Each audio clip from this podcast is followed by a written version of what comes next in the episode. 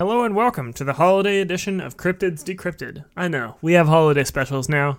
It's pretty special. Going with that theme, my audio has some special things about it as well, in that I, uh, I think a cat might have bumped my gain knob when I was recording this episode, so the gain is way too high, and it's going to make me sound a little weird, so I apologize for that in advance. Before we get into the episode, it's the holiday season. Hey, maybe you feel like giving, maybe you need things that ship super fast because you forgot family members. Head on over to macashton.com slash shop. Buy my books. They're about uh, Monster Hunter. They're good fun if you like Indiana Jones and all that. They're a lot of fun, and I have a lot of fun writing them, and you buying them supports me, which, you know, whatever. And they come signed, so hey, it looks like a super personal gift. Anyways, that is enough talking for me. Enjoy this very special episode about Krampus.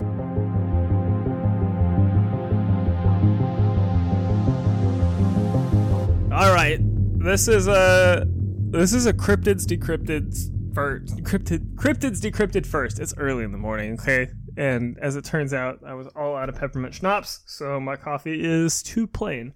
But we're doing a holiday special, and uh, we don't often do these. In fact, we've actually never done them, and we may never do them again. Who knows? And hey, you should definitely listen to this, because if this is anything like the Star Wars holiday special, this will be very hard to find. It's going to be memorable.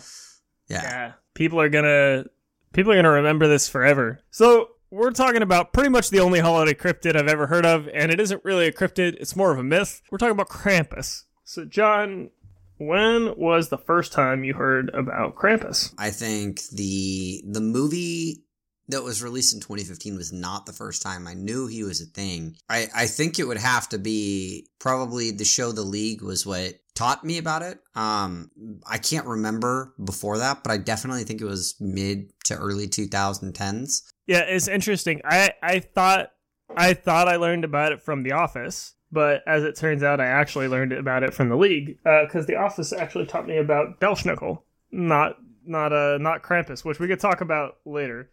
But real quick, I'm going to play a clip from The League of how they introduce Krampus, because they do a surprisingly good job. Another mall Santa, no Krampus. What the hell is Krampus? Krampus. Yeah, saying it louder doesn't help. The mythical creature recognized in Germanic cultures, Krampus accompanies Saint Nick everywhere he goes. And Saint Nick rewards the kids by giving them presents, but Krampus punishes them by shoving them into his sack, bringing them back to his lair, and devouring them for Christmas dinner. Who would have thought a lovely tradition like that would have come out of a country like Germany?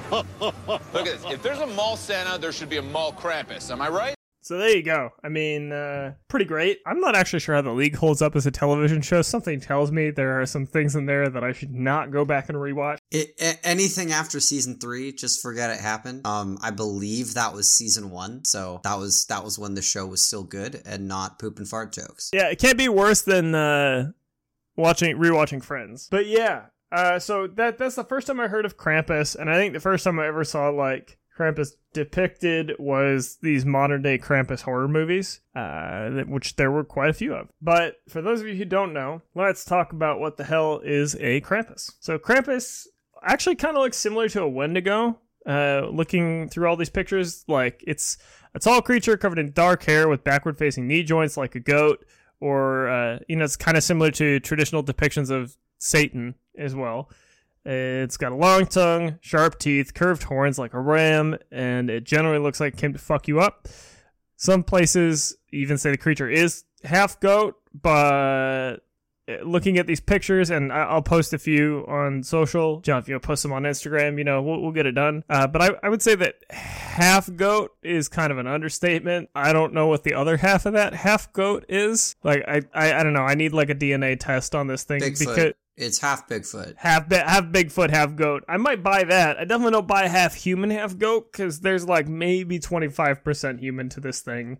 Like It's, it, it's it, funny you mention traditional viewing of Satan, because it does remind me a lot, based on all of the images I've found and the depictions in the movies, of how sub- in the, uh, the Chilling Tales of Sabrina, or whatever the Netflix show is called, how they portray Satan in that is like, oh, yeah. No, now that I think about it, that's a Krampus. Yeah. Or uh, Tenacious D. Uh, Tenacious D in The Pick of Destiny, their version of Satan, also looks quite a bit like this. You, basically, if you put a red filter on a Krampus, like I think you would think you were looking at the devil. But it's, I don't know, it's pretty awesome looking. I like it. Yeah, it's different. Like many uh, awesome rituals, this derives from pagan winter solstice celebrations, which uh, I really don't know if we thank pagans enough, but like, goddamn, they came up with some pretty awesome traditions. Like, we owe we owe lots of pagans. Like, they knew how to throw some great parties, and they definitely knew how to celebrate a solstice. They like getting fucked up. They really do. And, like, they, they like getting fucked up. They, like, do weird shit. Like, I don't know. Like, I put my boots outside last night, and somebody put coins in them. Or a birch rod. Yeah, That's or be- beating want. people with birch rods, you know? It's, God, pagan times. So, time estimates for when Krampus came about vary pretty wildly, but the earliest I saw was around the eleventh century. And the thought is that it derived from Perchta, which, probably saying that wrong, but, you know, whatever. We do that a lot on the show. Perchta is another winter goddess that upheld cultural taboos, such as not spinning, not like spin class, but not spinning yarn, uh, on holidays. So if people were good, she'd give them a silver coin. If they were bad, they would be punished, which is similar to holiday traditions that we know. Uh, and either way, like most myths, this seems to derive from upholding a cultural norm, which has been a theme this season with La Madre Monte, La Llorona, pretty much everything. Seem, Wendigos, they all seem to be made to uphold cultural norms. And in this one, they were like, eh, let's get rid of these snotty kids. Give them a reason to behave. So anyways, Perchta was a pretty big deal, but somewhere in the sixteenth century, the customs surrounding her vanished until a sudden rebound in the sixteenth century in the form of pagan winter festivities. John, I believe that is around when Saint Nick started getting... getting big on the scene. Yeah, so Saint Nick, we actually don't know a lot about him. He was a bishop of Greek descent who uh, was kind of like traditional Jesus, who had all of these miracles and was just this incredible, for lack of a better term, miracle worker. Um, he was super generous and did a lot of things for people. Um, so his myth kind of grew and grew and grew, especially around Christmas. Um, where if you've ever heard of the theory around, or not the theory, but the tradition of like oranges in your stocking, or if you ever got dried fruits as a kid, um, it all comes back to Saint Nick and what he was able to give to kids. Um, what I find interesting is in the Europe, uh, region, there are multiple companions of Saint Nick that are kind of the good cop to his bad. And we've, we've talked about Krampus here a little bit, but it, it depends on the region. So you've got Belsnickel in one region, you've got Zwarte Pieter, Black Pete, uh, in the Netherlands, tying together with Sinterklaas, um, who has gotten a lot of people in trouble for blackface and those types of things, especially as of late. But it's, it's interesting how they don't really oversect. Um, Knecht Ruprecht is another one that I have on my list here. Uh, I don't I don't know if I pronounced that right. I probably did not, so apologies if I've offended anybody there. Um, but yeah, Saint Nick was always kind of what we talked about earlier. He was the good cop who would bring the gifts, bring the candy, bring the the food, and um, all of his companions did something around being the punishing punishing folks. The original Punisher. Love it, yeah. Question about Zwarte Pete. Is that is that right, Zwarte Pete? Yeah. Is that is that also in the Office episode about Belsnickel? Because I'm pretty sure Dwight Dwight, is, Dwight calls somebody to show up in blackface, and then they turn around when they realize it might be offensive. It's kind of amazing, like, how many old myths have, I don't know, just racist bullshit like that. But you were saying earlier that Zwarte Pete isn't necessarily blackface, it's just because he's supposed to be coming down a chimney? I, I think so. I'm pretty sure. I, I had a coworker from the Netherlands, a Dutch coworker, uh, for a number of years, and he explained a lot of this to me. Um, but yeah, it's it's because it's all the the stuff from chimneys that are all over him. He's not necessarily black. He's just covered in soot. I could I be wrong there. That's like, I wonder if that's like revisionist history, or if that's... Like, it, it could be, I could see it going either way. It very well could be. Oh, the other thing that I did want to call out, too, is uh, Krampus really likes schnapps, for whatever reason. Um, I wasn't able to figure out what flavor of schnapps he likes, probably children-flavored, but um, I did find that interesting, that, that that is part of the myth, is that he's really into schnapps. Cryptids Decrypted today is brought to you by Schnapps. Schnapps. It tasty. Put it in drinks. Don't drink it by itself. Yeah, probably never drink schnapps by itself. I wanted to touch on where Krampus's name comes from. Krampus's name comes from the word krampen, krampen, Krumpen, uh, it's meaning... It's German. You're not saying it angry enough. Krumpen! Krumpen. Uh, meaning, oh my gosh, silly cat, get off my microphone. If you hear noises from a cat today, my cat has surgery, has a big-ass cone, and is knocking a bunch of shit over, so we're really in the holiday spirit. Anyways, comes from the word Krumpen, meaning claw, and it is said to be... Uh, he is said to be the hell, the son of hell in Norse mythology, which is kind of badass. And it also sounds like the best idea for a Thor holiday special that I've ever heard of in my entire life. Like, if they do not do that, where the where Krampus comes back to avenge Hela, like, come on. Low-hanging fruit. Taika, hit me up. You have my number, probably. I don't know. But I, I think... I think that would tie in very well with the uh, the theme they've been doing for those movies lately. It would be fun. And I, th- I think, honestly, Krampus fits like pretty well with what we know of Germanic folklore and, uh, you know, not liking warm, fuzzy endings. Like, or any any real Western European folklore. Like, look at any of the tales from Witcher and stuff like that. Like, it's... Our, our fairy tales tend to be a little happier. It's like, oh, you just get coal in your stocking. And they're like, no. A giant monster shows up and fucking eats you. Or gives you or a birch you. rod. Yeah. Or yeah. beats you. Yeah, eats or beats. And uh, I like that. Uh, like, so the, the myth is that people would leave boots out, right, outside their door. And depending on if uh, they were naughty or nice, they would get, I think it was either shiny silver coins or whatever from Saint Nick or a birch rod from Krampus. And I think the implication is that the parents are then supposed to hit you with the birch rod. I don't know. Yeah, that sounds, again, sounds like a very German, very Western European tradition. And I guess I, I forgot to say, so, like, this isn't happening on Christmas Eve. It's happening on Kr- Kr- Kr- Krampusnacht. Yeah, Krampusnacht is is really fascinating how there's a whole night dedicated to this. And it all ties back together with Saint Nick, which is um, the f- Feast of Saint Nick is on December se- or sixth. So this happens on December fifth every night, and um, it gives the adults a chance to get fucked up and mm-hmm. wear masks and run through the streets screaming and to try and scare kids, a k a the Krampus Run. Um, it is all about uh, the night where the creature appears and visits businesses and homes. Um, and yeah, kids needed to make sure their shoes were outside. Uh I have it noted that they would receive candy or a rod, uh, similar to stockings, having fun stuff or coal. Um, yep.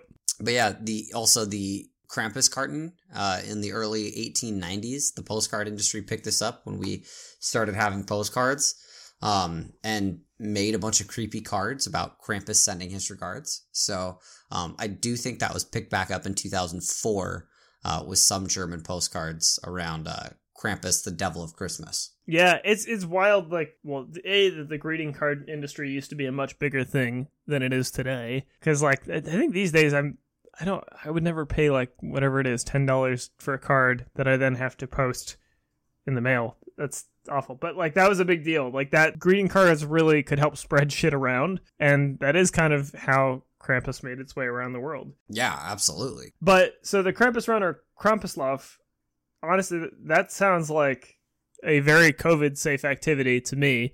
Uh, everybody's wearing masks. I mean, really, you're basically wearing a full hazmat suit because it's a full-body fursuit. You're you're drinking, so the alcohol kills all the cells in your throat. Obviously, can't replicate then. Easy peasy. And you get to run around outside. It's outdoors. I guess what I'm saying is, like, I guess if December fifth hadn't already passed, I, I would have loved to be a part of a Krampus Krampus run, and I think that we should make a note to do it in the future. You weren't out there in the in downtown in the city? Surprisingly, in a, no. In a big hairy suit with a you, mask on, running I'm su- around. I'm surprised that this is not a thing somewhere in Seattle. This seems because you know we have like big uh, solstice festivals here. Usually, COVID withstanding, like that's something that I think the Fremont Solstice Festival is massive. There's a bunch of naked people at one point. I think sounds pagan, makes sense, but I think that a uh, a Krampus run in Seattle would do well.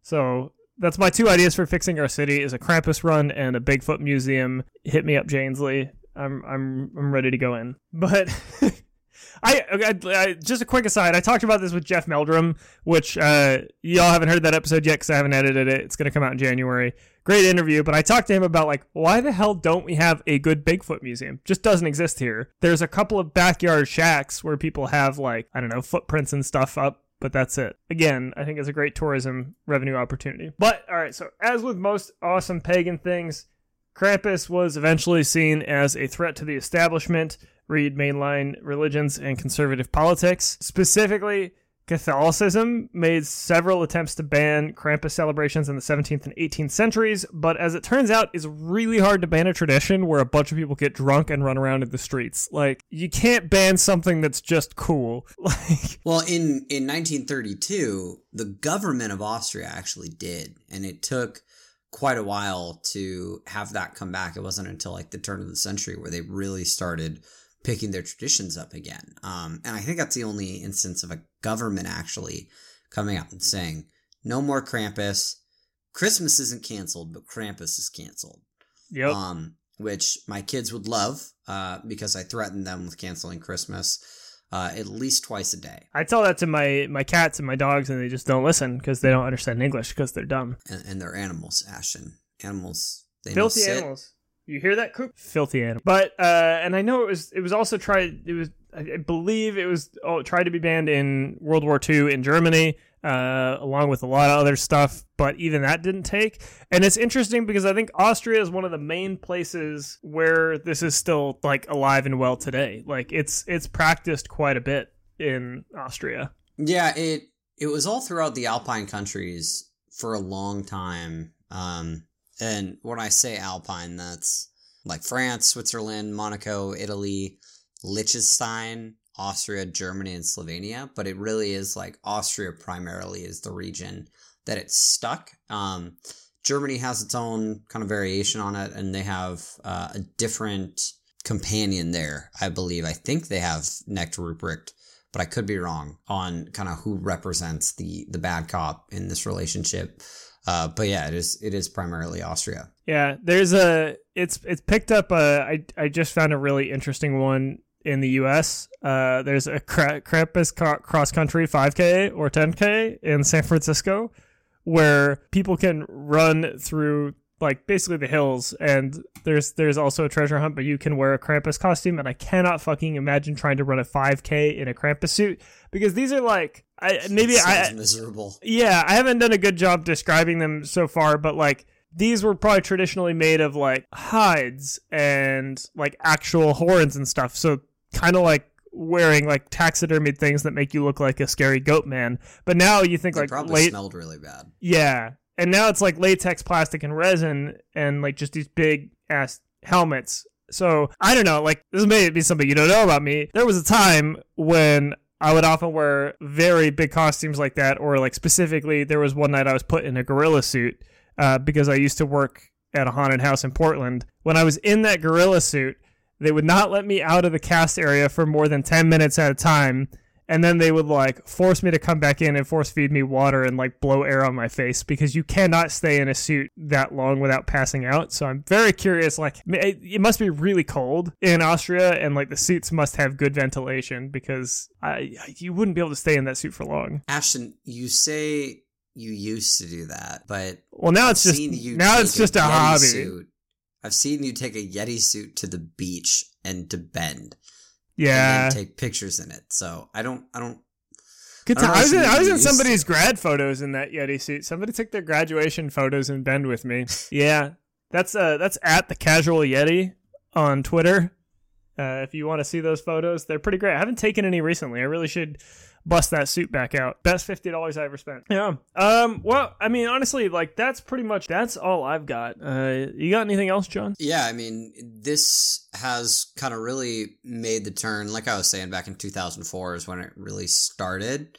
Um, with just a resurgence of uh post office stuff with new postcards.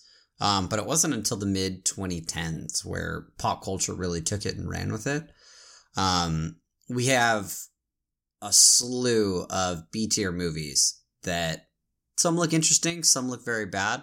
Um, there's one that I sent you uh, yeah. that I was very excited about, which was A Christmas Horror Story. And in this, uh, and I, I likely will go watch this in addition to the four Christmas movies I watch every year, Jingle All the Way, Home Alone, uh, Christmas Vacation, and Die Hard. Um, a Christmas Horror Story. What about Gremlins? Gremlins isn't in the mix there? No, not for me. Okay, fair. I love Gremlins. But A Christmas Horror Story is all about Santa has to fight his elves, which have been turned into zombies, and Missus Claus, and it culminates in a fight with a Krampus. So um, I would like to see a grizzled Santa just mowing down people, so I will definitely be uh, tuning into that at some point. But then, like, a bunch of T V shows have had Krampus in one way or another. Like, we talked about The League, Venture Bros, and American Dad have also had episodes around Krampus. It's a and popular th- thing. Well, I mean, yeah, it's it's it's a scary myth around the holidays. Anytime you have anything Christmas-oriented, it's something easy to key in on during a holiday special or a Christmas special. So uh, it makes sense to me. And then in twenty fifteen, we had, you know, a big box office movie with a very healthy cast. Uh, Adam Scott was in it. Toni Collette was in it. Uh, a few other people that are pretty big were in it. Um, and this was like a horror comedy type movie. Uh, from what yeah, I heard, I never actually saw it. I remember it. seeing that. I Yeah, as soon as you said Adam Scott, I uh, it rang a bell. Yeah, so that was the big one. And that's kind of where, as soon as Hollywood gets into something, has a big, big budget and big marketing and all that kind of stuff around it, that's when you kind of see the other smaller things take off with it. Because, you know, they want to be attached to that. that kind of flashpoint in Hollywood history. And we saw that with Slender Man as well, where like the movie come out and then it was like, okay, now here's a bunch of other random shit. Kind of tried to be a resurgence for Slender Man, but um, wasn't quite. But with Krampus, we've actually seen that. And it brought it back into modern light, introduced a ton of people to Krampus, and then you've seen it, you know, pop up here and there. Yeah, so that's really interesting. Like, I don't know, it seems like this might actually be like a decent movie. Although, it's, if you try and search Krampus on Rotten Tomatoes for twenty sixteen, you're going to get Krampus, The Devil Returns, Krampus Unleashed, and a bunch of... Apparently, twenty sixteen was a hell of a year. Well, it, it came out in twenty fifteen, to be fair, the Krampus movie. Oh, okay, yeah, I found it. sixty-seven percent, okay? That's what was the that, audience score? Uh, fifty-one. Oh. Yeah, it's it, but still, that is the highest-rated cryptid movie I think that we've seen so far, uh, except for maybe Tremors? Harry and the Hendersons, excuse me? I I believe that. Okay, so Tremors is an eighty-six. Well, Tremors is amazing. Yeah, I mean, some great lines in that movie. And and, and great uh, Kevin Bacon expressions. Uh, Harry and the Hendersons has a forty-five percent and a fifty-four percent audience score. I don't like that. I think that's that's highway robbery. Yeah. John Lithgow's greatest work. I yeah, I, I I can't disagree with you there. That's true. And it was a great Burgerville fish sandwiches ad. Much better than... The uh, season of Dexter he was in, much better than Third Rock from the Sun. Hot takes today. Hot takes on our holiday episode. That's pretty much it. I mean, this is like, it's it's your classic holiday myth. And uh, yeah, I, there's no, there's not much else to it, but it's a fun one. I would like to I would like to celebrate Krampus more often. You know, I don't feel like I don't feel like we celebrate goat horned demons enough around the holidays, and alternate holiday celebrations are really becoming more of a thing anyway. Well, I think now you're going to have to take December fifth off every single year so you can celebrate Krampusnacht. Pretty sure my fiance might kill me if I get another giant suit. The, even even the Yeti suit has like a whole list of caveats for when I can wear it. What the, the number one rule is I, I cannot put it on when she's not home and I expect her to come home. Because if she comes home and finds me in the Yeti suit, like, I understand why that might be terrifying. I think that that's probably a solid rule. Rule number two, not in the bedroom. Yeah, ne- ne- Yeti suit, never in the bedroom. But yeah, I don't know. I think that's pretty much it for our holiday episode, you know? It's nice, short bonuses and whatever. You're also getting another bonus episode with this uh, Jeff Meldrum interview. I just got to get off my butt and edit it, uh, which I'll, I'll do eventually. I have a holiday break. So thanks, John. Happy holidays.